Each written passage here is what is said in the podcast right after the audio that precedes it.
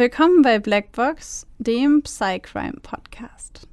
Euch erwartet ein True Crime Podcast mit der extra Portion Psychologie. Ich bin Maxi. Und ich bin Babsi. Und bei uns geht es um wahre Kriminalfälle und die psychologischen Hintergründe davon. Wir schauen uns an, warum psychisch kranke Straftäter tun, was sie tun, und wir erklären euch die psychischen Erkrankungen, die dahinter stehen. Einige unserer Fälle beinhalten ziemlich viel Gewalt, sowohl psychische, physische als auch mal sexuelle. Manchmal sind sie sehr detailreich beschrieben und oft auch nichts für schwache Nerven. Deswegen empfehle ich euch, auf eure Emotionen zu achten und sollte es euch zu viel werden, schaltet ihr besser ab. Wir haben euch gewarnt. Ab und zu passiert es auch, dass wir bei der Aufnahme lachen oder eine Bemerkung machen. Das ist nie respektlos gemeint. Das liegt eher daran, dass wir sehr tief in der Materie drinstecken und das alles mit Humor ab und zu mal ein bisschen auflockern. Also bitte nicht falsch verstehen. Frohes neues Jahr! Happy New Year! Willkommen im Jahr 2022 und willkommen zur allerersten, prämiertesten, ähm, final ersten, was auch immer, Folge im Jahr 2022, dem besten Jahr aller Zeiten, denn es ist 2022 und es hat die beste Zahl drin, 22. Und willkommen zu der Zeit, wo wir jetzt alle 21 schreiben und dann versuchen, eine 2 drüber zu legen, weil wir es vergessen haben und es dann versuchen zu korrigieren, aber es funktioniert nicht. Und dann am Ende eine 20 draus machen, weil wir verzweifelt sind. Gehen wir noch zwei Jahre zurück. Gibt es denn irgendwas, was du in diesem Jahr anders machen möchtest als im als damals 2021? oh Gott, äh, die Liste ist lang. Also 2021 war für mich super anstrengend. Also das Jahr war extrem arbeitsreich. Ich habe sehr, sehr viel gearbeitet, sehr wenig Urlaub gemacht. Und dieses Jahr habe ich mir fest vorgenommen, es ein bisschen entspannter anzugehen. Also vielleicht ein bisschen mehr aber, äh, Arbeit. Siehst du, es geht schon los. ein bisschen mehr Freizeit oder ein bisschen mehr Urlaub. Ähm, ich sehe es noch nicht, aber ich glaube dran. Okay, ich, ich drücke dir die Daumen, dass es klappt. Wie ist es bei dir? Ähm, ich bin ehrlich gesagt nicht so die Person, die Neujahrsvorsätze hat oder sich irgendwie denkt, nächstes Jahr mache ich das und das. Ähm, obwohl, vielleicht bin ich diese Person doch. Ich denke mir jedes Jahr, ja, könnte schon mal ein bisschen mehr Sport machen, könnte schon mal ein bisschen gesünder essen. Hm, könntest mal dich mehr fortbilden. Ja. ja. Fortbilden wäre tatsächlich mal eine Idee. Ich habe Unmengen an Psychologie, systemische Therapie Bücher zu Hause rumliegen. Und ich will sie immer lesen, aber ich tue es nicht. Das ist jetzt ein Vorsatz. Ich lese all meine systemische Therapiebücher dieses Jahr. Ich halte euch auf dem Laufenden, wie gut es läuft. ja, nee, finde ich einen super Vorsatz. Ähm, ich bin tatsächlich eigentlich auch nicht so der Mensch für Vorsätze, weil ich ähm, immer so ein bisschen denke, okay, wenn du was machen willst, dann mach's und warte nicht bis Silvester, bis du es dir dann offiziell vornehmen kannst. Aber tatsächlich finde ich, ist Silvester immer eine gute Zeit, um das vergangene Jahr Revue passieren zu lassen. Also ich bin eher weniger diejenige, die sich Dinge vornimmt, sondern eher diejenige, die im Rückblick dann guckt, was ist dieses Jahr eigentlich passiert, was ist richtig gut gelaufen und was hat vielleicht gar nicht gut funktioniert. Und daraus ziehe ich dann meine Erkenntnisse für mich oder meine Dinge, die mir auffallen und versuche es im nächsten Jahr anders zu machen. Das finde ich tatsächlich smart. Vielleicht fange ich damit auch mal an. Weißt du, was mir gerade bewusst wird? Hm? Dass jetzt die Zeit ist, in der man sowas sagen kann wie, oh mein Gott, das ist so 2021. so wie, so wie, keine Ahnung, Hüfthosen. Das ist so 2010. Oh mein Gott. War es 2010 oder waren es die 90er? Es ist so, es ist so, oh Gott, jetzt wollte ich gerade sagen, das ist wie mit Miss 60. Mit 60? Miss 60? Kennst du nicht? Miss 60. Miss ja, 60. Ja, ja, ja. Das war, glaube ich, 2005 oder so. Keine Ahnung. 2006. Oder Tamagotchis. Oh, ich habe die geliebt. Ich hatte gar keins. Das klingt nach einer sehr traurigen Kind. Ich hatte nie ein Tamagotchi. Okay, wir melden uns in 20 Minuten, um dieses Kindheitstrauma kurz aufzuarbeiten. Alles gut. oh Gott. Ähm, ja, ihr merkt's, wir starten das Jahr super seriös, wie immer. Ähm, ja, aber wir hoffen, ihr hattet alle ein schönes Silvester und ähm, ihr könnt uns tatsächlich mal berichten, habt ihr Neujahrsvorsätze, Neujahrswünsche? Wie genau macht ihr das? Macht ihr euch Vorsätze oder guckt ihr quasi in der Retrospektive nochmal, wie das letzte Jahr so war? Ähm, schreibt uns gerne mal auf Instagram, Blackbox, der Podcast, alles klein zusammengeschrieben. oder per E-Mail an blackboxderpodcast.gmail.com. Wir freuen uns auf jeden Fall. Ich bin mir ganz sicher, dass einige treue Hörer mittlerweile das einfach mitsprechen, wenn wir mit Instagram und Gmail kommen. Wahrscheinlich. Das könnt ihr uns übrigens auch gerne schreiben. Das, das wäre ziemlich witzig. So, ja. ich glaube, du hast in diesem neuen Jahr den ersten Fall mitgebracht, oder? Ja, habe ich. Und ich habe mich für einen Fall entschieden, der. Ähm, also, das klingt jetzt vielleicht ein bisschen merkwürdig, vielleicht bin ich da auch ein bisschen paranoid. Aber immer wenn ich Silvester in größeren Gruppen verbracht habe, das ist aufgrund der Pandemie jetzt schon ein bisschen her, aber immer wenn ich Silvester in größeren Gruppen verbracht habe und es 12 Uhr war und überall die Feuerwerkskörper losgegangen sind und explodiert sind, habe ich mich um oder gucke ich mich um, weil ich jedes Jahr eine merkwürdig paranoide Vorstellung davon habe, dass irgendjemand eine Waffe zieht und anfängt zu schießen weil es in diesen Silvesterknallern ja gar nicht so großartig auffallen würde. Das stimmt. Und ich werde diesen Gedanken einfach nicht mehr los, obwohl mir das noch nie passiert ist. Das. Toll. Jetzt habe ich das beim Jahreswechsel 22 auf 23 wahrscheinlich auch. Ach was, das sind zwölf Monate bis dahin, hast du es vergessen. Naja, wenigstens hast du es mir nach Silvester gesagt. Aber passend zu diesem Fall, äh, passend zu dieser, ja, dieser Vorstellung in meinem Kopf, äh, habe ich den Fall ausgesucht, der ähm, ja auch an Silvester passiert ist und äh, dem ich den Titel gegeben habe, den ihr schon in der Beschreibung gefunden habt, der fast perfekte Silvestermord. Silvester ist für viele Menschen jedes Jahr ein Ereignis. Für manche ist es der Tag, an dem sie alle Geschehnisse des letzten Jahres abstreifen und neu beginnen. Manche nehmen sich vor, endlich mit dem Rauchen aufzuhören oder im nächsten Jahr doch ein wenig mehr Sport zu machen. Einige feiern Silvester, indem sie Raketen und Feuerwerk anzünden und das neue Jahr mit Champagner begießen, andere essen gemeinsam zu Abend und gehen früh ins Bett, um im neuen Jahr gut ausgeschlafen zu erwachen. Doch für fast alle ist es auf die eine oder andere Art ein besonderer Tag. Und so sieht man jedes Jahr am 31. Dezember tagsüber Unmengen von Menschen auf den Straßen, um die letzten Einkäufe zu erledigen, Freunde zu besuchen oder einen gemeinsamen Ausflug mit der Familie zu machen. Die Straßen sind überfüllt und der Verkehr ist nichts für schwache Nerven. So kommt am 31. Dezember 2009 auch der 20-jährige Christopher U. in den Genuss, auf der linken Wienzeile immer wieder in stockenden Verkehr zu geraten. Die 4,5 Kilometer lange Straße führt direkt am linken nördlichen Ufer des Wienflusses am Rande der Hauptstadt Richtung Westen entlang. Ungeduldig trommelt Christopher mit den Fingern auf das Lenkrad. Die Straße ist völlig verstopft. Immer wieder muss er auf Schritttempo abbremsen. Als er an der Radarfalle vorbeikommt, drückt er extra aufs Gas. Aber umsonst. Er schafft es nicht, den Wagen schnell genug fahren zu lassen, um die Radarfalle auszulösen. Frustriert wendet er an der nächsten Möglichkeit den Wagen und fährt den Weg wieder zurück an den Anfang der linken Wienzeile. Wieder reiht er sich in die Spur stadtauswärts ein und fährt an der Radarfalle vorbei. Wieder ist er zu langsam. Wieder wird er nicht geblitzt. Der Verkehr ist einfach zu dicht. Er flucht, blickt auf seine Armbanduhr und nimmt erneut die Abfahrt, um den Anfang der Straße zu erreichen.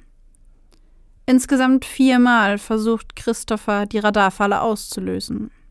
Er scheitert jedes Mal. Auf dem Rücksitz seines Wagens liegen vier Handys. Es ist 17.30 Uhr. Etwa eine Stunde später blickt die Bedienung eines Cafés im zwölf Kilometer entfernten Floridsdorf hinter der Theke erschrocken auf. Hinter der Glasscheibe vor ihrem Laden steht ein Mann und klopft, hämmert beinahe an die Glasfront. Die junge Frau erstarrt. Der Mann, der sie durch das durchsichtige Fenster anstarrt, zittert am ganzen Körper. Er ist etwa Mitte dreißig, und trägt nichts am Leib außer einem Frottee-Bademantel. Dieser ist über und über mit Blut bedeckt. Seine eine Hand hält der Mann über seinen Hals, zwischen den Fingern sickert Blut hervor und tropft auf den Boden. Sein Mund ist vollkommen zerstört. Sein Kehlkopf aufgerissen, sein Gesicht eine einzige klaffende Wunde. Sofort ruft die junge Frau den Notruf und stürzt aus dem Café, um dem Mann zur Hilfe zu eilen. Er ist unfähig zu sprechen, versucht sich aber röchelnd und gurgelnd verständlich zu machen. Zu erklären, woher diese furchtbaren Verletzungen kommen. Doch es gelingt ihm nicht. Als der Notarzt ankommt, liegt der Mann auf dem Boden. Er atmet nur noch schwach. Wenige Minuten später verblutet er auf dem Weg ins Krankenhaus. Er stirbt, ohne jemandem sagen zu können, was geschehen ist. Die Amtsärztin, die die Leiche als erste sieht, vermutet eine fehlgeschlagene Silvesterrakete. Sie glaubt, ein Feuerwerkskörper sei im Mund des Mannes explodiert. Solche Verletzungen kommen alljährlich um den 31. Dezember vor. Sie sind tragisch, aber nicht zwangsläufig eine Sache für die Kriminalpolizei. Um sicherzugehen, dass diese Vermutung korrekt ist, ordert sie eine Röntgenaufnahme. Eine Obduktion ist Ende 2009 in Wien schwierig, da es derzeit kein gerichtsmedizinisches Institut mehr gibt. Das Krankenhaus, welches die Röntgenaufnahme durchführen soll, weigert sich, und so ziehen sich die Untersuchungen hin, bis der Tote schließlich in der veterinärmedizinischen Uniklinik obduziert wird. Erst durch diese Untersuchung wird das vollständige Ausmaß der Verletzungen deutlich. Sieben Zähne des Mannes sowie seine Zunge und sein Kehlkopf sind völlig zerfetzt. Im Dünndarm des Toten finden die Ärzte dann jedoch statt Resten eines Feuerwerkskörpers ein Projektil. Dieses ist in den Mund des Opfers eingedrungen, hat erst die Zähne zerschlagen, dann Zunge und Kehlkopf zerfetzt und ist schließlich an der Wirbelsäule abgeprallt und dann vom Opfer verschluckt worden. Dass es sich nicht um einen Selbstmord gehandelt hat, stellt sich erst heraus, als an den Händen keinerlei Schmauchspuren gefunden werden. Dies ist der Moment, in dem die österreichische Kriminalpolizei in den Fall einbezogen wird, der später als fast perfekter Mord betitelt werden wird. Doch zunächst steht die Polizei vor einem massiven Rätsel. Weder das Motiv noch ein Hinweis auf den oder die Täter noch die Tatwaffe können gefunden werden. Nur das Opfer können sie identifizieren. Bei dem Toten handelt es sich um Harald W., Profi-Billardspieler, 35 Jahre alt. Hauptberuflich arbeitet er als Chauffeur, nebenberuflich hilft er im Club Coyote in der Innenstadt als Garderobier aus. Seine Wohnung hat der junge Mann nur einige Meter von dem Café entfernt, in der Anton Bosch Gasse, in dem er aufgetaucht ist. Die Polizei scannt das komplette Umfeld des Toten. Hatte er Feinde?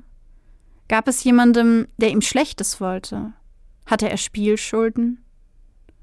Sie fahnden in alle Richtungen, analysieren 35.000 Anrufdaten, checken seinen kompletten Hintergrund. Irgendwann stoßen sie auf einen ersten Hinweis. Harald W. wurde vor knapp einem Jahr wegen einer vermeintlichen Vergewaltigung angezeigt. Die Anklage wurde jedoch schließlich wegen mangelnder Beweise und widersprüchlicher Aussagen fallen gelassen. Die Polizei recherchiert weiter und stößt schließlich auf das damalige vermeintliche Opfer sowie dessen Verlobten. Am 11.06.2010 Sechs Monate nach der Tat wird der Verlobte des Opfers wegen dringenden Tatverdachts verhaftet. Es gibt keinerlei Sachbeweise, aber es dauert nur wenige Stunden, bis der Verlobte die ganze Geschichte gesteht. Der genaue Tatablauf klingt wie der Ausschnitt einer Krimi-Folge im Fernsehen. Alles beginnt in einer lauen Sommernacht im Mai 2009. Alexander W.s Verlobte ist gemeinsam mit einigen Freunden unterwegs. Es wird eine längere Nacht in einigen Bars und Clubs. Die 20-Jährige trinkt Alkohol und hat einen schönen Abend mit ihren Freunden. In den frühen Morgenstunden fährt die junge Frau dann nicht in die gemeinsame Wohnung mit ihrem Verlobten, sondern übernachtet bei einem Bekannten. Bei diesem schläft in dieser Nacht auch der 34-jährige Harald W. Als die 20-Jährige am nächsten Morgen zurück in die gemeinsame Wohnung zu Alexander W. kommt, geraten die beiden in eine heftige Diskussion. Er fragt sie mehrfach, ob sie ihn betrogen habe, ob sie mit einem anderen Mann geschlafen habe.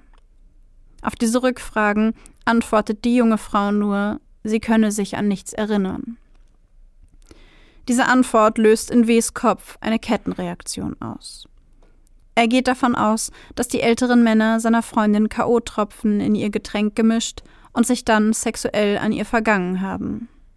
Als er sie weiter bedrängt und Nachfragen stellt, sagt sie ihm, dass ihre Unterwäsche am nächsten Tag nass gewesen sei. Das reicht weh als Indiz.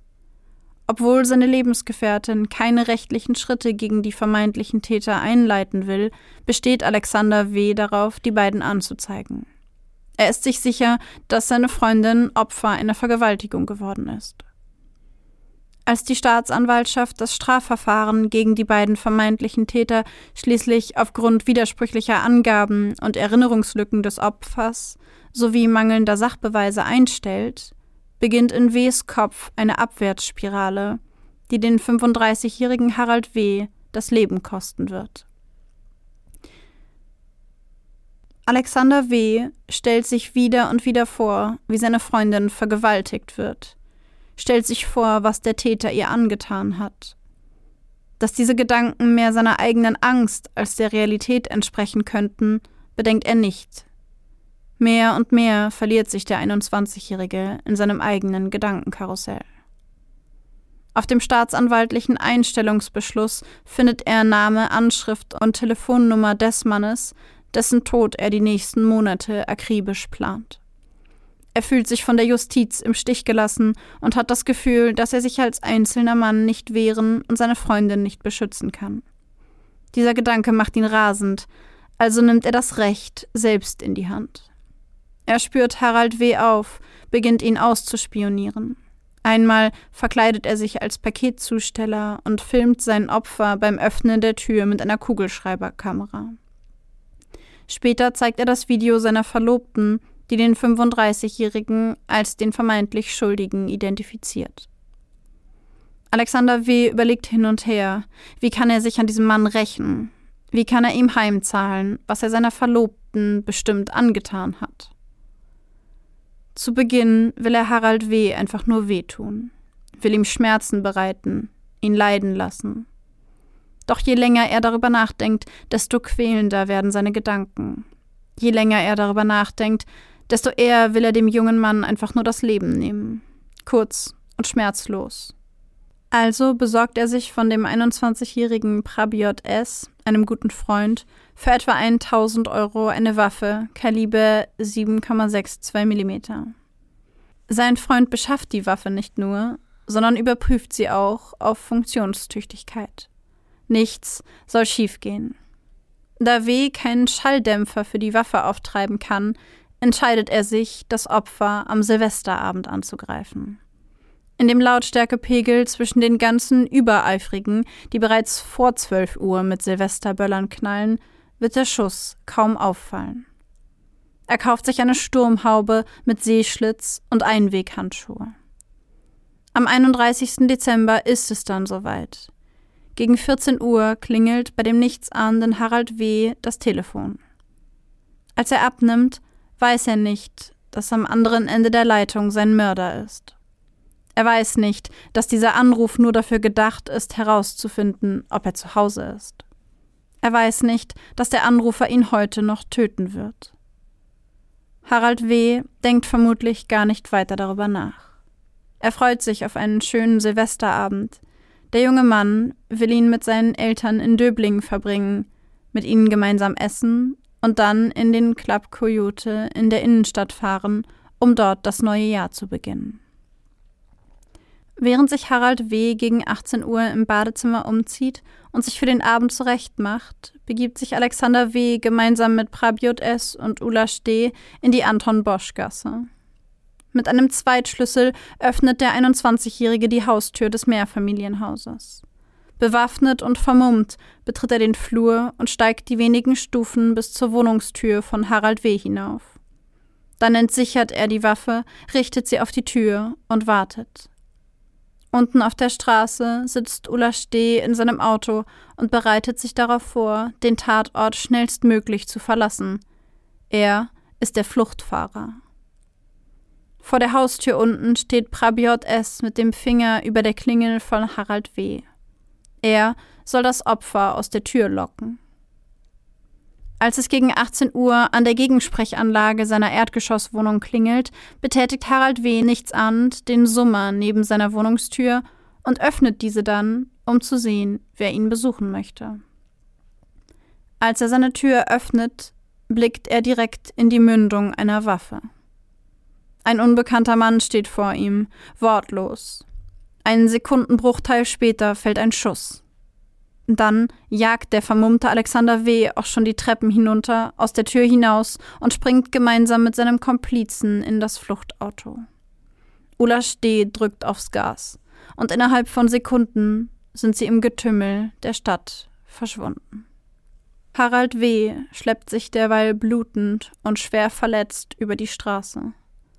Der Schuss in sein Gesicht war nicht sofort tödlich. Verzweifelt hat er versucht, den Notruf zu wählen, doch seine Verletzungen sind so schwer, dass der Mitarbeiter des Notrufs ihn am anderen Ende des Telefons nicht verstehen kann. Seine einzige Chance ist es, jemanden zu finden, der ihm helfen kann, jemanden, der den Notruf rufen kann. So wankt er über die Straße und klopft an die Scheibe des kleinen Cafés. Währenddessen fliehen Alexander, Prabiot und Ulasch mit dem Auto. Alexander sitzt auf der Rückbank. Er hat sie extra mit Plastik ausgelegt, damit die Schmauchspuren des Schusses nicht auf der Rückbank zu finden sind. Während der Fahrt zieht der junge Mann sich um, verstaut die Tatkleidung in einem Rucksack und verschließt diesen sorgfältig. Dann treffen sich die drei mit Christopher U. Dieser war in der letzten Stunde mit den Handys der vier immer wieder die linke Wienzeile entlang gefahren, hatte versucht, sich blitzen zu lassen und dafür gesorgt, dass die Handys der vier nicht in der Nähe des Tatorts eingeloggt waren. Das perfekte Alibi. Nun treffen sich alle vier im Wiener Wald. Christopher hat fünf Liter Benzin dabei. Gemeinsam verbrennen sie die Tatkleidung im Wald und tauschen Fahrzeuge. Die Tatwaffe vergräbt Alexander W. in einem anderen Wald unter einem Baum. Sie wird nie gefunden. Nur wenige Stunden später feiern sie gemeinsam in großer Runde ausgelassen den Jahreswechsel. Zu diesem Zeitpunkt ist Harald W. bereits verblutet.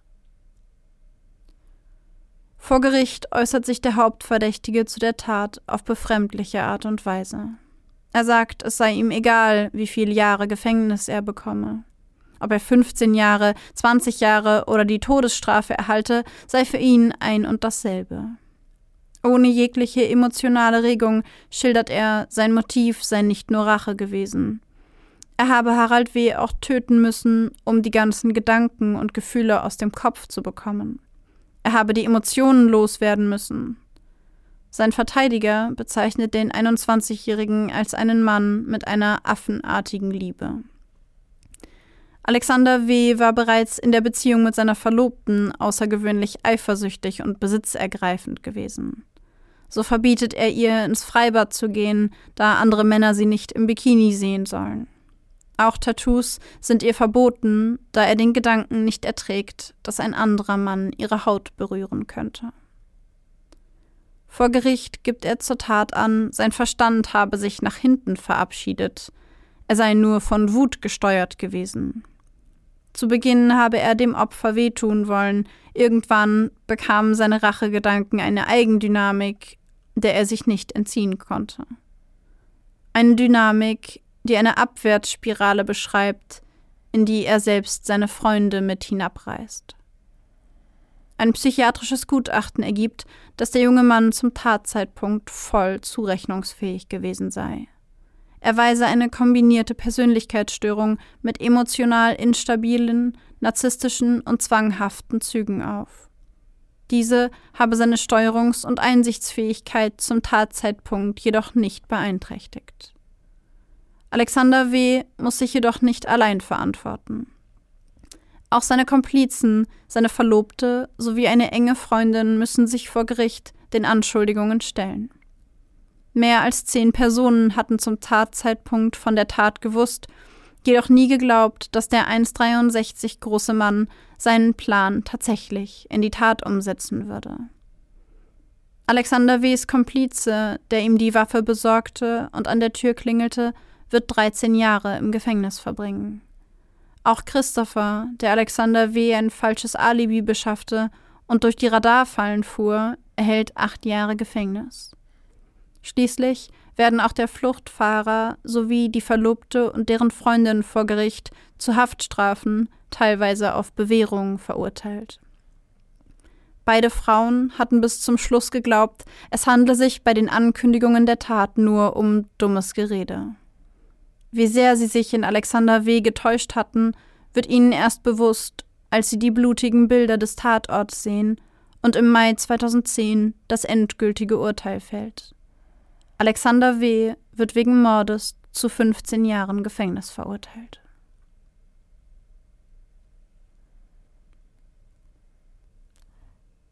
Ich muss sagen, ich war ein bisschen schockiert über das Ausmaß der Verletzung, die du beschrieben hast. Ja, Was, ich auch. Ähm, ähm, also, nur um das richtig zu verstehen, er hat ihm in, also ins Gesicht geschossen und es ist durch die Zähne und dann an der Wirbelsäule abgeprallt und dann irgendwie in den Magen geschossen. Ähm, also das, was, so wie ich das verstanden habe, ist das Projektil hat ihm ins, genau, hat ihm ins Gesicht geschossen. Und es ist ähm, auf Höhe seines Mundes quasi angekommen, ähm, hat ihm sieben Zähne zerschlagen, Ja. die Zunge komplett zerfetzt, ähm, den Kehlkopf. Und ist dann, also weil es so schräg quasi einen schrägen Einfallswinkel hatte, ist dann, weil es, ich würde mal annehmen, wer so grafische Darstellungen nicht ab kann, kurz weghören. Ich würde annehmen, dass die zerschossenen Zähne die Wucht des Projekt Projektils verlangsamt oder die Wucht rausgenommen haben, weil Zähne sind ja extrem hart. Ja. Das ist ja ein sehr hartes Material. Und wenn sieben davon diese Kugel abgebremst haben, die Zunge und der Kehlkopf sind ja relativ weiches Material, Knorpel und Fleisch, ähm, dass das Projektil dann von der Wirbelsäule quasi gestoppt wurde, aber immer noch zu viel, also zu wenig Wucht hatte, um durchzugehen, aber zu viel, um einfach da zu bleiben und an einem Winkel aufgetroffen ist, sodass es abgeprallt ist von der Wirbelsäule und dann in Richtung äh, Speiseröhre quasi reingedingst Mhm. ist. Also es wurde im dünnen Darm gefunden. Entweder ist es abgeprallt und wurde dann, also in der Obduktionsgeschichte stand, dass er es verschluckt hat. Also Ja. entweder ist es abgeprallt und dann in der Speiseröhre gelandet, ähm, oder es ist abgeprallt und durch den Körper durch bis in den dünnen Darm eingedrungen. Aber da stand verschluckt, also gehe ich von ersterem aus. Ich war Okay. auch extrem ähm, überrascht, ehrlich gesagt. Das ist wirklich. Ah. Also ich hatte jetzt halt erst irgendwie im Kopf gehabt, dass es einfach runtergeschossen ist dann und vielleicht auch noch irgendwas in inneren Organen noch verletzt hat, obwohl es eigentlich ja im Nachhinein eigentlich egal gewesen wäre, weil Ja. er war ja sowieso so schwer verletzt. Was ich mir auch dachte, wie schrecklich muss es dann auch für die Menschen sein in diesem Café.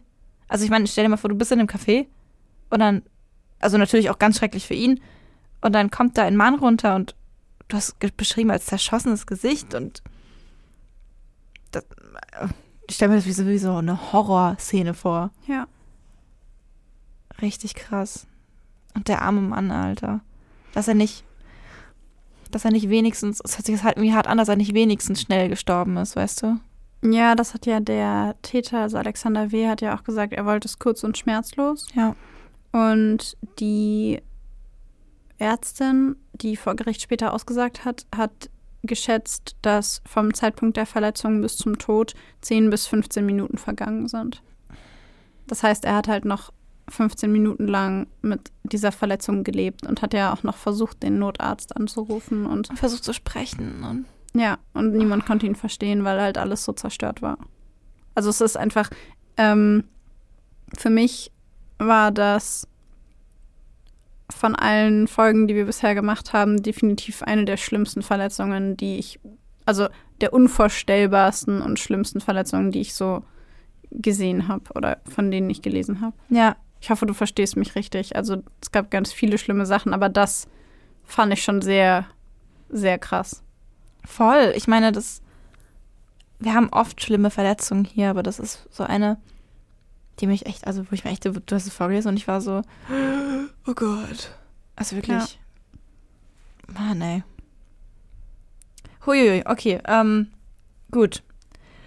Ähm, das nächste, was ich, was mir aufgefallen ist, wahrscheinlich nicht nur mir, ähm, es sind eigentlich viele Sachen gewesen. Ich hatte auch so einen, so einen kurzen What the fuck-Moment am Anfang, wo du ähm, berichtet, hat, wie, berichtet hast, wie der Christopher ständig versucht wird, äh, geblitzt zu werden. Ständig versucht, geblitzt zu werden.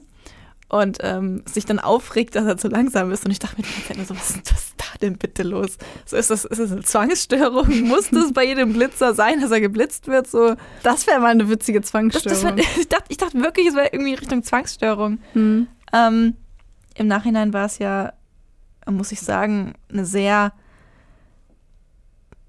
sehr, ich, ich will es nicht mit so einem positiven Wort verbinden, aber so eine sehr schlaue Strategie eigentlich, finde ich. Es war auf jeden Fall sehr berechnend. Ich fand, berechnend. Ich fand es auch, ich meine das nicht positiv, aber es war schon sehr smart. Ich wollte auch smart sagen, aber ja. es hört sich so positiv an, obwohl ich es natürlich überhaupt nicht positiv finde, aber auf diese Idee zu kommen, die Handys dabei zu haben und sich mit Absicht blitzen zu lassen, ja. auch wenn es nicht geklappt hat. Ja. Aber ja, ich finde, das macht, also ich wäre nicht drauf gekommen, muss, muss ich ganz ehrlich sagen. Nee. Nee. Ich tatsächlich auch nicht. ich tatsächlich auch nicht. Und das nächste war ähm, diese Beziehung. Sie darf sich nicht tätowieren lassen, weil da andere Männer irgendwie sie anfassen würden. Mhm. Was? Ja, also es war äh, Next Level Eifersucht. Ja, und, und dann. Besitzergreifend. Ah, das ist ja wirklich vor allem auch dieses. Ähm, dieses. So. Sie, sie weiß nicht, ob sie mit einem anderen Mann geschlafen hat. Dann muss er ihr auf jeden Fall K.O.-Tropfen gegeben haben und dann muss es auf jeden Fall passiert sein. Also ganz ehrlich, die Frage, die ich mir gestellt habe, war, vielleicht hat sie was mit einem anderen Mann gehabt und wollte es ihm nicht sagen, hat sich dann in Widersprüche verstrickt und dann ist er so wütend geworden und sie hatte solche Angst vor ihm, dass sie ihm nicht mehr sagen konnte, dass es nicht passiert ist. Das könnte ich mir auch gut vorstellen. Das hört sich schon, also weil das Ding ist halt bei einem anderen Mann zu schlafen und dann sagen, ja, ich weiß nicht mehr. Was, aber warum sagt sie dann die irgendwie das, die Unterhose, wenn das, weißt du? Ja. Ja, aber so Verstrickungen, ja, ich weiß Aber vielleicht, also das, das, das Ding ist, vielleicht ist es auch passiert. Vielleicht tun wir ihr Unrecht und vielleicht wurde sie wirklich vergewaltigt. Man ähm, weiß es nicht. Auch wenn es keine Sachbeweise dafür gab und auch wenn ihre Aussage irgendwie lückenhaft gewesen ist und sie Gedächtnislücken hatte. Ich meine, das ist der Sinn von K.O.-Tropfen. Ja. Ähm, von daher, das, also das ist gar nicht ähm, der, der, der Punkt. Also ich persönlich bin gedanklich immer so ein bisschen. Sie hat später nie wieder was dazu gesagt. Also sie hat nie wieder gesagt, dass er sie vergewaltigt hätte, auch vor Gericht ähm, hat sie nur gesagt, dass sie nicht geglaubt hätte, dass ihr Freund das wirklich machen würde. Aber sie hat nie wieder irgendwas dazu gesagt, dass ähm, er sie vergewaltigt hätte oder dass sie es nachvollziehbar findet oder so. Also dieser Verdacht stand nie wieder im Raum und sie wollte die Männer ja auch nicht anzeigen. Und sie selber hat nie gesagt, dass sie sie vergewaltigt haben. Ja, und ich finde, klar, natürlich, wie gesagt, wir wissen es nicht. Ähm, aber das ist ja eigentlich auch gerade, also das ist ja auch gar nicht jetzt hier unsere, unsere Intention, das irgendwie rauszufinden, ja. sondern ähm, ich finde, dass diese ganz starke Überzeugung davon, dass es auf jeden Fall passiert ist, obwohl er keine richtigen Anhaltspunkte, also keine sicheren mhm. Hinweise darauf hat, weißt du, und dann wird, werden auch noch die Ermittlungen fallen gelassen, weil es eben nicht genug Hinweise gibt. Ähm, und dass er trotzdem sich da so verstrickt und für ihn war das ja, für ihn war das ja Tatsache. Ja. Für ihn ist ganz klar, die wurde vergewaltigt. Ja, und ja, es genau. gibt nichts rechts und links. Ich musste so ein bisschen an so. Kennst du Eifersuchtswahn? Ja. Ich musste irgendwie an sowas denken, so, so diese unverrückbare Überzeugung, betrogen worden zu sein, obwohl es, obwohl da nichts gibt, was auf jeden Fall hin, darauf hindeutet. Ich weiß, was du meinst. Dieses Überdeuten von irgendwelchen Hinweisen, die vermeintlich da sind, die die Person dann 100%ig sicher sein lassen, dass der Partner irgendwas getan hat, was der Partner vielleicht gar nicht getan hat. Und es ist absolut unmöglich, die Person davon zu überzeugen, dass man es nicht getan hat. Ja. Ja, ich weiß, was du meinst. was ja auch wieder, aber, also dieses Verhalten passt ja irgendwie auch gut so mit seiner Diagnose zusammen. Ja, auf jeden Fall. Auf jeden Fall. Ja, was ich ähm, auch extrem krass fand, also vor Gericht wurde das Ganze auch be, äh, besprochen als der fast perfekte Mord. Deswegen Mhm. fand ich den Titel auch sehr Ja. ähm, passend. Und es- also weil es vor Gericht auch so genannt wurde. Mhm. Weil er ja auch die Rückbank mit Plastik ausgelegt hat, wegen der Schmauchspuren. Ähm, er hat die ganzen Sachen mit literweise Benzin verbrannt. Sie haben die Tatwaffe nie gefunden. Das heißt, die komplette Anklage, alles, was da passiert ist, basierte auf Indizien mit diesen Ruf, äh, Anrufgeschichten und auf seinem Geständnis. Ja. Also es ist total, äh, total verrückt einfach. Der ist 21 und das war eine furchtbare Tat, aber sie war wirklich schlau gemacht. Bisschen furchteinflößend, finde ich. Ja. Und jetzt ist vielleicht auch noch mal irgendwie so ein bisschen deutlicher, warum ich diesen Fall ausgesucht habe und warum ich vorhin erzählt habe, dass ich mich an Silvester, in Silvesternächten in Menschenmengen immer ein bisschen unwohl fühle. Mhm. weil ich genau das immer im Kopf habe, dass es ja nicht so sehr auffällt. Und jetzt, wo ich diesen Fall gelesen habe und ich ihn hier präsentiert habe, werde ich das bestimmt nie wieder los. Also ich habe ja so schon Schwierigkeiten gehabt, aber jetzt werde ich das nie wieder los, diesen Gedanken. Jetzt werde ich bestimmt jedes Mal denken, wenn die früher böllern als zwölf, werde ich bestimmt denken, jetzt, jetzt ist passiert. Aber es ist ja auch so, also es ist ja auch so smart, weißt du? Ja, natürlich, es, ist, es, ist, es, es, es würde halt wirklich niemand mitbekommen. Niemandem fällt ein Schuss auf, wenn gerade geböllert wird. Und die Ja. fangen ja wirklich teilweise um 15 Uhr mittags an. Ja. Die fangen ja teilweise schon Tage vorher an zum voll. Böllern. Ja, ich gewöhne mich schon dran, dass das irgendwie nach Weihnachten losgeht. Ja, echt so. Wir tun immer die Hunde immer voll leid. Oder Tiere generell. Ja. Ich fand- nett. Diese Dynamik auch krass. Ähm, dieses eine Gespräch, das er mit seiner Verlobten hatte und dann diese Spirale. Ja. Und fand die Diagnose, die vor Gericht gestellt wurde, sehr, sehr spannend im Kontext dazu. Auch wenn sie nicht dazu geführt hat, dass er schuldunfähig oder vermindert schuldfähig eingestuft wurde. Fände ich es cool, wenn wir nochmal irgendwie so darüber sprechen, dass wir das so ein bisschen einordnen, weil das fand ich richtig interessant. Auf jeden Fall so eine kombinierte Persönlichkeitsstörung. An der Stelle wäre es vielleicht smart, einmal noch mal kurz zu erklären, ähm, welche die verschiedenen Anteile der kombinierten Persönlichkeitsstörung sind, die wir oder die du hier bei Alexander W. erwähnt hast.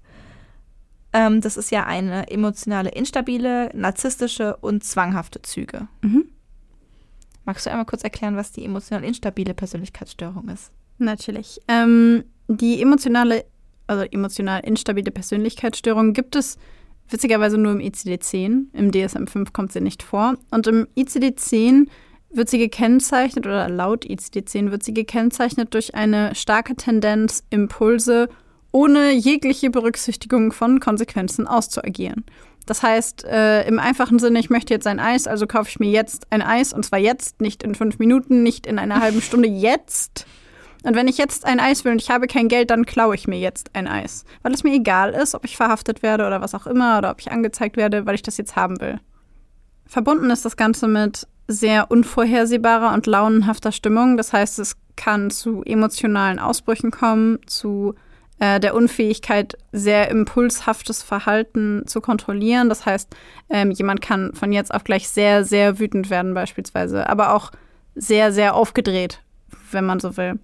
Und es besteht bei diesen Menschen häufig eine Tendenz zu streitsüchtigem Verhalten und dazu, mit anderen Menschen Konflikte auszuagieren.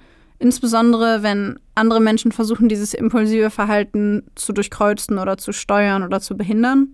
Das heißt, wenn ähm, jemand jetzt sagen würde, ich will jetzt, ich, ich ziehe das an, mit Absicht ein bisschen ins Einfache, einfach damit man es ein bisschen leichter nachvollziehen kann, wenn ich jetzt sagen würde, ich will jetzt ein Eis und ich gehe jetzt in diesen Laden, Maxi, und ich werde mir jetzt einfach ein Eis klauen, weil ich jetzt ein Eis will, dann würde Maxi sagen, das ist eigentlich eine ziemlich dumme Idee. Dann wär, würde ich nach dieser Theorie komplett ausrasten, weil Maxi sagt, dass es eine dumme Idee ist und dass ich es nicht machen sollte. Weil sie mich davon abhält, meinem impulsiven Verlangen nachzukommen. Und was man da eben oft sehr, ja, sehr deutlich sieht, sind ähm, insbesondere dichotome oder dichotome Denkmuster, also Schwarz-Weiß-Denken, richtig Mhm. falsch, Schwarz-Weiß, gut und böse etc. Und der ständige Wechsel bei sehr nahestehenden Menschen zwischen kompletter Idealisierung, du bist Gott, du bist der beste Mensch der Welt, und absoluter Entwertung, du bist der Teufel, ich hasse dich, du bist gar nichts wert. Für diejenigen von euch, denen das bekannt vorkommt, zu den emotional instabilen Persönlichkeitsstörungen gehört als eine der Unterformen auch die, ähm, ja, die Borderline-Persönlichkeitsstörung. Also die ist damit verwandt, beziehungsweise ist eine Unterkategorie davon. Genau. Die nächste Persönlichkeitsstörung, die mit in die kombinierte Persönlichkeitsstörung von Alexander W. reinfließt, ist die zwanghafte Persönlichkeitsstörung. Die zwanghafte Persönlichkeitsstörung ist tatsächlich eine, die, äh, wenn ich den Skit ausfülle, die bei mir am meisten, also eine so eine Akzentuierung, eine leichte. Menschen mit einer zwanghaften Persönlichkeitsstörung sind ähm, geprägt durch ein tiefgreifendes Muster von übergroßer Ordnung, von Perfektion und von Kontrollstreben, also immer die Kontrolle behalten zu müssen. Sie legen großen Wert auf ähm, Beachtung von Ordnung und Organisation. Das sind auch zum Beispiel Menschen, die ganz, ganz viele Listen führen und ähm, bestimmte Zeitpläne haben und diese Zeitpläne dürfen nicht ähm, durchkreuzt werden. Die haben ganz oft mit übertriebenem Perfektionismus zu kämpfen, ähm, mit hohen auch oft mit hohen moralischen Standards, mit da Perfektionismus zu erfüllen. Und in dem Sinne ist bei denen zum Beispiel, bei diesen Menschen unter anderem zum Beispiel Arbeit und Produktivität ähm, eine absolute Priorität, auch wenn zum Beispiel keine finanzielle Notlage jetzt vorliegt. Es geht einfach eben darum, in den Leben, in allen Lebenslangen möglichst großen Perfektionismus anzustreben. Und das ist dann eben auch das, was bei Betroffenen eine Art Leidensdruck erzeugen kann und dann eben als Persönlichkeitsstörung auch gilt. Und dann haben wir als äh, dritte Persönlichkeitsstörung, die da eben noch mit eingeflossen ist, die narzisstische Persönlichkeitsstörung. Für diejenigen von euch, die sagen, oh, das klingt aber interessant. Ähm, die narzisstische Persönlichkeitsstörung haben wir tatsächlich auch schon in unserer Folge 10 genauer betrachtet. Das heißt, wenn ihr da ein bisschen mehr drüber wissen wollt, dann hört da gerne nochmal rein. Ähm, hier sei nur so viel dazu gesagt, dass Menschen mit einer narzisstischen Persönlichkeitsstörung selbst sehr wenig Empathie ähm, empfinden können, ihre eigenen Fähigkeiten massiv überschätzen und ein sehr gesteigertes Verlangen nach Anerkennung haben. Also typisch sind solche Menschen damit beschäftigt, anderen zu imponieren, ähm, Bewunderung zu bekommen und äh, ja, im Grunde ihr eigenes Selbstwertgefühl ähm, aufrechtzuerhalten, beziehungsweise immer weiter zu füttern, wenn man so will. Und äh, Menschen mit narzisstischer Persönlichkeitsstörung erwarten von ihren Menschen im Umkreis häufig, dass sie sich anpassen, dass sie sich unterordnen und dass sie die Dinge tun, die der Mensch mit der narzisstischen Persönlichkeitsstörung für richtig hält. Und äh, ehrlich gesagt finde ich das sehr auffällig. Das war so eine der Sachen, die mir sehr aufgefallen sind an dem Fall, die narzisstische Persönlichkeitsstörung. Ja, und die narzisstische Persönlichkeitsstörung ist tatsächlich auch etwas, das mir da sehr deutlich aufgefallen ist an seinem, oh ja. an seinem Anspruch mit seiner Freundin und was sie darf und was sie nicht darf. Und mhm. ähm, das klingt jetzt ein bisschen fies, aber ich musste bei der Körpergröße von 1,63 auch ein bisschen an den Napoleon-Komplex denken. ähm, ja. Der Napoleon-Komplex ist ein Begriff, der von dem Psychologen Alfred Adler ähm, geprägt wurde. Und er bezeichnet quasi das Verhalten oder die Neigung von Menschen, dass sie versuchen, durch eine kleinere Körpergröße, ähm, ja, also dass sie quasi versuchen, diese Körpergröße zu kompensieren, indem sie nach außen sichtbare Erfolge oder Statussymbole oder sowas zeigen. Und ich persönlich fand halt, wenn man das mit der narzisstischen Persönlichkeitsstörung kombiniert, ist es dieses, guck mal, wie mächtig ich bin, ähm, alle tanzen nach meiner Pfeife, alles, alle zeigen und machen, was ich will. Meine Freundin geht nicht ins Freibad, weil ich ihr sage, sie darf nicht. Und meine Kumpels helfen mir, einen Mann umzubringen, weil ich super wichtig bin und ich immer recht habe und alle sich mir unterwerfen. Und da musste ich einfach gerade so ein bisschen dran denken, in dieser Kombination mit Narzissmus, beziehungsweise der narzisstischen Persönlichkeitsstörung und dem Napoleon-Komplex. Allerdings ist das zwar eine offizielle Theorie und ein offizieller Begriff, aber Alfred Adler ist auch schon relativ lange her. Also äh, das nur so am Rande. Ah ja, ich, ich musste aber halt auch dran denken, weil es halt einfach, ja, auch gut zusammengeht. Ne? Ja. Ich musste auch dran denken, ich habe mich gefragt, warum nicht eine paranoide Persönlichkeitsstörung mit drin ist. Hm. Weißt du dazu was? Tatsächlich nicht. Ich habe mich das aber auch gefragt. Also ich war auch überrascht, weil ich die auch eher gesehen hätte. Ja, ich musste auch dran denken, als ich ähm, ich habe ja vorhin den Eifersuchtswahn erwähnt. Und die paranoide Persönlichkeitsstörung, da, da tritt zum Beispiel auch so ein Eifersuchtswahn total häufig auf. Ähm, das ist was, was Betroffene eben oft verspüren und wo Betroffene dann eben ein permanentes Beschuldigen, Nachkontrollieren, zur Rede stellen des Partners, eine unumstößliche Überzeugung haben, dass der Partner fremdgegangen ist, dass es auf jeden Fall so ist, dass es halt wirklich schon einen Warncharakter bekommt. Und ich musste da so dran denken.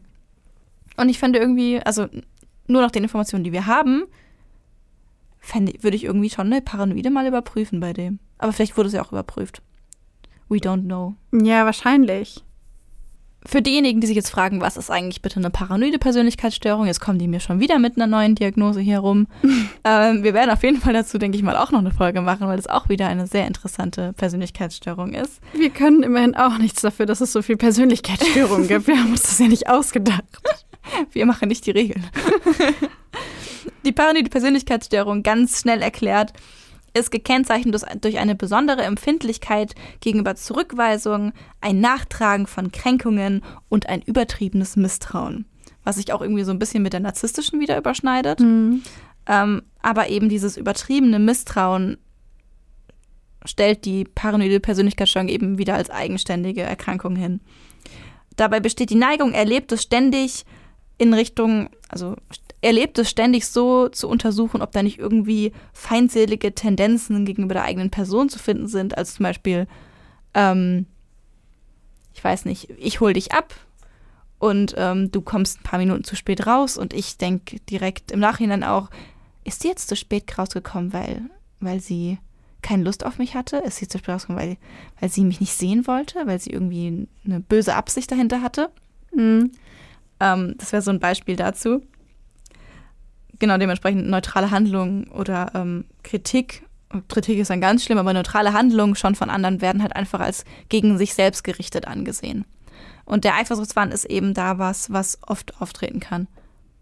Das Thema Eifersucht kommt allerdings auch sehr oft bei narzisstischer Persönlichkeitsstörung vor. Das heißt, es könnte sein, dass auch ohne die paranoide Persönlichkeitsstörung eine solche Eifersucht ähm, ja gezeigt ist. Und ich persönlich finde jetzt, wenn jemand bei jemand anders übernachtet, nach einer Party und ich bin darauf gar nicht vorbereitet und man schläft eigentlich in der gleichen Wohnung, weil man zusammen wohnt, da so ein bisschen zu denken, okay, du wirst irgendwie betrunken mit einem anderen Typen nach Hause gegangen. Ja. Ist schon. Also eine Nachfrage finde ich okay. ja, vollkommen. Also ganz ehrlich, ich würde ich würd auch, äh, ich wäre zumindest mal irritiert, wenn mein Freund mir sagen würde, ja, also heute schlafe ich bei irgend so Mädel, was ich im Club wobei, Wobei das ja ein Bekannter von ihr war, ne? Also es war ja, ja ein stimmt, Bekannter stimmt, von ja. ihr, aber wenn du am nächsten Tag, also dass er nachfragt, finde ich schon ein bisschen, ne, jetzt komm mal wieder runter. Ja, ähm, ja gut, bei einem Bekannten, ja. Genau, aber sie hat dann halt auch gesagt, irgendwie, ja, sie hat den nassen Slip und so, wo ich dann denke, so, okay, das war Ja, ich, ich, ich, ja, Nachfragen verstehe ich auf jeden Fall auch. Ja. Ähm, bei einer narzisstischen Persönlichkeitsstörung ist das Thema Eifersucht allerdings äh, dennoch sehr präsent und ich finde, das zieht sich bei ihm halt auch sehr durch, weil ich die Reaktion auch so krass finde von ihm. Ja. Der Mensch mit narzisstischer Persönlichkeitsstörung hat unglaubliche Angst davor, seinen Partner zu verlieren, weil er dann nicht mehr im Mittelpunkt dessen Lebens steht.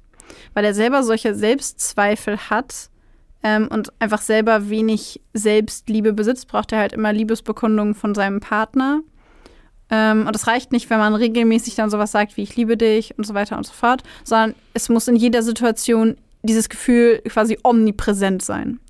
Und das bedeutet natürlich auch, dass jemand mit narzisstischer Persönlichkeitsstörung wahnsinnig hohe Ansprüche an seinen Partner stellt und sehr, sehr einengend sein kann, weil ähm, beispielsweise so ganz kleine Anzeichen wie lange Gespräche oder äh, Briefe von einem unbekannten Absender oder sowas bei einer, einer Person mit narzisstischer Persönlichkeitsstörung schon das Gefühl von Desinteresse auslösen kann oder Missachtung. Und da Narzissten so unglaublich empfindlich sind, was Kränkungen angeht, resultiert das dann ganz schnell in so einem Eifersuchtsdrama und einem Wutanfall. Und ähm, das wiederum führt häufig bei dieser Persönlichkeitsstörung dazu, dass Narzissten anfangen, ihre Partner zu kontrollieren und sie einzuschränken und sie ähm, ja, im Grunde sie, sie festzuhalten und zu sagen, du darfst jetzt nicht mehr das und du darfst jetzt nicht mehr das und ähm, ich erlaube dir nicht hm. XYZ. Und dann ist natürlich auch immer die Frage, wer ist die andere Person?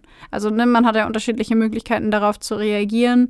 Ähm, es gibt ja ganz unterschiedliche Beziehungsdynamiken und es gibt eben Beziehungsdynamiken, wo die eine Person sagt, ich erlaube dir nicht und der andere sagt, ah, das ist ein Zeichen von Liebe, okay, dann mache ich es nicht. Von daher ist das, glaube ich, auch immer was, was sich so ein bisschen findet, in Anführungszeichen. Aber ähm, genau, also Eifersucht ist einfach ein Thema, das äh, ja bei einer narzisstischen Persönlichkeitsstörung nicht gerade wenig präsent ist. Was ich übrigens finde, was ganz gut zusammenpasst an der Stelle, ist die Verbindung aus der emotional instabilen und der narzisstischen Persönlichkeitsstörung, weil es gibt diesen einen kleinen Hinweis darauf, dass er ihr das hätte also angetan haben könnte. Und er steigert sich da komplett rein. Ja. Rastet völlig aus, ist so völlig rachsüchtig, was ich finde, ähm, was sowohl die narzisstische als auch die emotional instabile beinhalten können. Mhm. Diese unglaubliche Wut.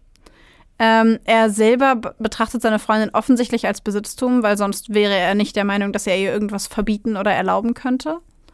Ähm, und in dem Moment, wo jemand anders sich vermeintlich ihr nähert, ist es auch dieses Schwarz- und Weiß-Denken. Ja. Dieses, du bist böse und du verdienst es zu sterben. Ja. Ich muss auch sagen, ich finde, ähm, also in diesem Kontext eben von solchen, von so einer Beziehung, also ich meine, der hat ja auch überhaupt, überhaupt keine Kontrolle mehr über seine Emotionen gehabt, als er sich da einmal reingesteigert hat. Das war ja wirklich komplett außer Rand und Ja. Band. Und ich meine, klar, erst wollte er ihn leiden lassen, dann dachte er sich, nee, ich will es einfach nur schnell hinter mich bringen. Aber dann war ja auch der Grund, warum er es schnell machen will, um seine, eigen, seine eigenen Emotionen zu befriedigen. Er sagt es ja selbst dann vor Gericht. Ja.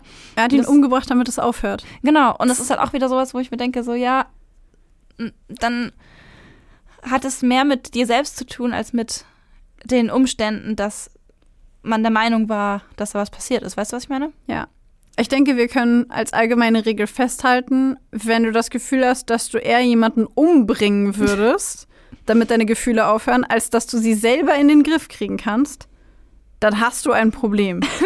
Dann hast du ein Problem. Also das ist definitiv ein Problem. Ich glaube, das können wir festhalten. auf jeden Fall. Vorhin haben wir auch von Eifersuchtswahn gesprochen und jetzt reden wir von Eifersucht. Ähm, ich finde aber irgendwie, dass ähm, so dieses Wort nur Eifersucht irgendwie gar nicht drankommt an diesen Ausmaß, was der Typ hatte. Es ist ja wirklich eine krankhafte Eifersucht. Ja. Das ist ja wirklich, aber gut, krankhafte Eifersucht ist ja auch was, was bei Narzissten. Also ich meine, dieses Ganze, was du beschrieben hast mit kontrollieren, mit, ähm, keine Ahnung, du darfst nicht anziehen, was du möchtest, weil dann könnten die Männer dich angucken. Also so ganz, ganz krasses Kontrollieren, ja, das ist, ist ja wirklich eine krankhafte Eifersucht, würde ich jetzt sagen. Ich weiß nicht, lehne ich mich damit jetzt zu weit aus dem Fenster? I don't know. Ich, also ich glaube, es ist natürlich eine kulturabhängige Betrachtungsweise. Das stimmt. Weil, aber das sind psychische Erkrankungen ja sowieso, die sind ja sehr kulturabhängig. Ich würde sagen, in unserer Kultur, also in Deutschland, würde das gelten als krankhafte Eifersucht, auf Ja. jeden Fall. Ähm, was ich sehr bezeichnend finde, ist, dass er offensichtlich nicht eine Sekunde daran zweifelt, dass sie vielleicht freiwillig mit diesem Mann geschlafen hat. Ja. Er kommt gar nicht auf die Idee.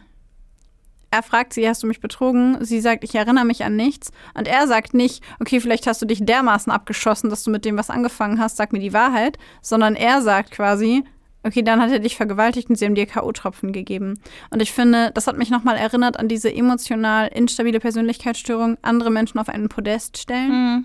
und die Möglichkeit gar nicht in Betracht ziehen, dass seine Freundin ihn möglicherweise einfach betrogen hat und sie es ihm nicht erzählen will. Passt aber auch zum Narzissmus wieder, weil, also auch zu der emo- emotional instabil, aber auch zum Narzissmus, weil es dann ja sonst ja, also indem er annimmt, dass sie vergewaltigt wurde, kann er trotzdem noch das Zentrum von ihrem Leben sein. Ja, Und hätte sie mit jemand anderem freiwillig geschlafen, hätte sie offensichtlich in diesem Moment nicht an ihn gedacht oder nicht ihn als Sexualpartner präferiert. ja. Und wär, es wäre, sie hätte sich also aktiv von ihm abgewandt. Und so hat sie das nicht getan. Ja, es wäre eine unglaubliche Kränkung gewesen, vor der er sich natürlich auch geschützt hat, Ja. indem er das nicht geglaubt hat. Ja. Ja, auf jeden Fall. Das ist so eine schwierige Beziehung. Also äh, generell so eine schwierige Kiste, aber ich, ich bin so gerade so mental so in diesem Beziehungskonstrukt drin und habe so richtig das Gefühl so, oh, Das ist eine ganz unangenehme Geschichte. wirklich. Ja, ich glaube, so final zum, zum Abschluss in Anführungszeichen, äh, es ist, glaube ich, in unserem beiden Interesse zu einer äh, Aussage eine, unsere Meinung kundzutun. Und zwar gibt es ja immer mal wieder die Aussage, wenn jemand nicht eifersüchtig ist, dann äh, liebt die Person dich nicht. Oder wenn jemand eifersüchtig ist, dann zeigt das doch nur, wie sehr die Person dich liebt. Ja, schwierig. Ganz schwierig. Und äh, ich, also ich weiß, es gibt da draußen ganz viele Leute, die sehen das so und das ist auch völlig in Ordnung. Ähm, aber mir ist das auf den sozialen Kanälen ein bisschen zu sehr in die Richtung von, der liebt dich oder sie liebt dich nur, wenn sie eifersüchtig ist. Und deswegen möchte ich so einen kleinen Gegenpool bilden und sagen, Ja, sehe bitte. ich persönlich gar nicht so. Nee, und ich finde aber, es geht auch um den Grad der Eifersucht. Weißt du, ich meine, hier reden wir um wirklich ein Ausmaß, das ja wirklich, ich wollte gerade sagen, es wirklich nicht mehr feierbar ist. Ein Ausmaß, das einfach nicht, nicht mehr ertragbar ist. Und klar, natürlich, es gibt jetzt ähm, Menschen, die mehr oder weniger Eifersucht in ihrer Beziehung tolerieren. Zum Beispiel, ich meine, ich glaube, wir beide sind so, geht gar nicht. Null-Toleranz-Politik. Null- Null-Toleranz-Politik. Aber das entscheidet natürlich jeder für sich selbst. Aber in dem Moment, wo es eben solche Ausmaße annimmt, wo die Eifersucht wirklich krankhaft ist, wo sie ein Ausdruck von, na, ist ja ein Ausdruck von Persönlichkeitsstörung, aber so ein Ausdruck von einer toxischen Beziehung ist, da ist halt keine Diskussion mehr, weißt du? Das ist keine Diskussion mehr, wenn es halt wirklich den anderen so dermaßen einschränkt und gefährlich werden kann. Also ich persönlich ziehe die Grenze noch ein bisschen früher. Ich persönlich bin der Meinung, Eifersucht ist da nicht mehr okay, wo sie einen von beiden Partnern einschränkt. In dem Moment, wo jemand versucht, dir deine Freiheit zu nehmen, egal auf welcher Ebene, und sei es auch nur zu sagen, dein Top ist zu kurz oder um das mal auf die weibliche Seite zu beziehen, keine Ahnung, äh, ich will nicht, dass du einen Tanktop trägst, weil man, damit man deine Oberarmmuskeln nicht sieht oder so. Es ist ja immer irgend so ein Quatsch Ich will mit nicht, dass du ohne mich weggehst. Ja, ich wollte gerade sagen, es ist ja häufig so ein Quatsch mit so vermeintlich sexualisierten Sachen oder Mhm. ich will nicht, mein Freund darf nicht ohne mich feiern gehen oder meine Freundin darf nicht ohne mich feiern gehen. Das hat so einen Besitzanspruch. Ähm, und ich finde, in dem Moment schränkt das die Freiheit dieser Person ein. Und ich persönlich bin der Meinung, dass Liebe nicht darauf basieren sollte und Beziehungen nicht darauf basieren sollten, dass man sich gegenseitig in seiner Freiheit einschränkt. Für mich gehört das nicht dazu. Und ich denke, wenn man sich liebt, dann sollte man ein Vertrauensverhältnis haben, ähm, dass diese Eifersucht nicht notwendig macht auf beiden Seiten und wenn man sie trotzdem empfindet, hat das meistens mehr mit einem selbst zu tun. Ich meine, Das auf jeden Fall. ich kenne Eifersucht auch. Es ist ja nicht so, als wäre ich nie eifersüchtig. Ähm, aber ich glaube, es gibt unterschiedliche Arten und Weisen, damit umzugehen. Und ich weiß, wenn ich eifersüchtig bin, dass es mehr damit zu tun hat, dass ich vielleicht befürchte, dass es jemanden besseren, hübscheren, intelligenteren, wie auch immer geben könnte für die Person, die mir dann nahesteht, ähm, als ich das bin. Und das muss man sich halt bewusst machen, dass das viel mit einem selbst zu tun hat und kein Grund ist, zu seinem Partner oder seiner Partnerin zu gehen und zu sagen, weil ich unsicher bin, darfst du jetzt nicht mehr rausgehen. Ja, vor allem, weil es ja auch noch so ein Unterschied ist, einmal diese, dieses Gefühl Eifersucht zu verspüren und zum anderen sich dann eben so restriktiv zu verhalten. ja, Ne? Ähm, obwohl man natürlich, finde ich, nochmal unterscheiden muss, in dem Sinne, wie zum Beispiel, keine Ahnung, wenn jemand jemanden hat, wo der Partner schon, keine Ahnung, fünfmal betrogen hat und ähm, man immer wieder verziehen hat, dann kann ich schon verstehen, wenn da, wenn da ein bestimmtes Misstrauen besteht. Andererseits frage ich mich dann auch, okay, wenn so viel Misstrauen besteht und, und da kein Vertrauen mehr da ist, ob das dann überhaupt dauerhaft funktionieren Das- kann. ja. Aber das entscheidet jeder selbst. Absolut, absolut. Ich, also auch das Maß an Eifersucht entscheidet ja jeder selbst. Es gibt ja auch Paare, die sagen, ich möchte gerne, dass mein Partner ein bisschen eifersüchtig ist und ich bin das auch und das ist völlig fein. Ja. Ähm, für mich ist es einfach immer nur dann schwierig, das ist auch meine subjektive Meinung, wenn einer von beiden damit nicht happy ist und einer von beiden sich einfach nur Das eingeengt stimmt, ja. fühlt. Ja. Ähm, ich, Ich glaube, glaub, wir haben das mal zu, wir haben das mal über sexuelle Neigungen gesagt äh, in der Folge über Paraphilien. Solange es euch selber nicht wehtut und niemandem anders wehtut, ist alles erlaubt. Das ist voll gut aber dafür. Und ich finde, das funktioniert bei Eifersucht genauso. Ähm, aber in dem Moment, wo es euch selber wehtut oder der anderen Person wehtut, ist es nicht mehr okay. Das finde ich, das finde ich ein, gutes, ein guter Abschlusssatz. Ich finde, das ist bei diesen Diskussionen immer so, man, man, man redet immer so viel, aber das bringt es eigentlich voll auf den Punkt. Ja. Das bringt so vieles auf den Punkt. Das ist die Grundregel. Ja. Ja, wobei es irgendwie ähm, im Sinne dieses Falls wahrscheinlich nichts geändert hätte. Nein, das stimmt. Ich meine, in diesem Fall war es aber ja auch nicht irgendwie was, was man mit auf gesundem Niveau irgendwie diskutieren könnte. Nee, Das war ja- stimmt. Das war ja, ich nehme mal an, da wird uns jeder Hörer zustimmen, dass das einfach komplett jenseits von Gut und Böse war. Ja. Ja, es ist einfach vor allen Dingen, ich fand halt einfach sehr interessant, nur so als Abschluss auch zu dem Fall, ähm, sehr interessant, diese unterschiedlichen Aspekte der unterschiedlichen Persönlichkeitsstörungen, die sich da drin gezeigt haben. Mhm. Dieses sehr gut geplante, strukturierte, muss man ja ehrlich sagen. Dann aber dieses emotional instabile, sehr wütende, rachsüchtige, besitzergreifende, ähm, sich in etwas reinsteigern, dann nicht mehr mit aufhören und Mhm. ähm, Schwarz- und Weiß-Denken. Also einfach die so eine kombinierte Persönlichkeitsstörung hatten wir, glaube ich, noch nicht. Ich meine auch nicht. Und äh, ich fand, es war einfach ein, äh, ein bunter Blumenstrauß aus Persönlichkeitsstörungen, die sich einfach in einem unglaublich brutalen Mord gezeigt haben. Oh, das Ding ist halt auch bei so kombinierten Persönlichkeitsstörungen kommen halt so viele schwierige Sachen zusammen. Ja. Also so, als ob nicht eine, eine emotional instabile oder eine narzisstische genug wären für so einen Ja. Fall, weißt du? Es muss noch alles zusammen sein. Ja. Aber eine Frage habe ich noch zum Schluss. Ja. Die zwanghafte. Ich meine, er ist sehr organisiert vorgegangen, er hat es sehr geplant. Es war ja wirklich, wie wir schon gesagt haben, da wären wir nicht drauf gekommen.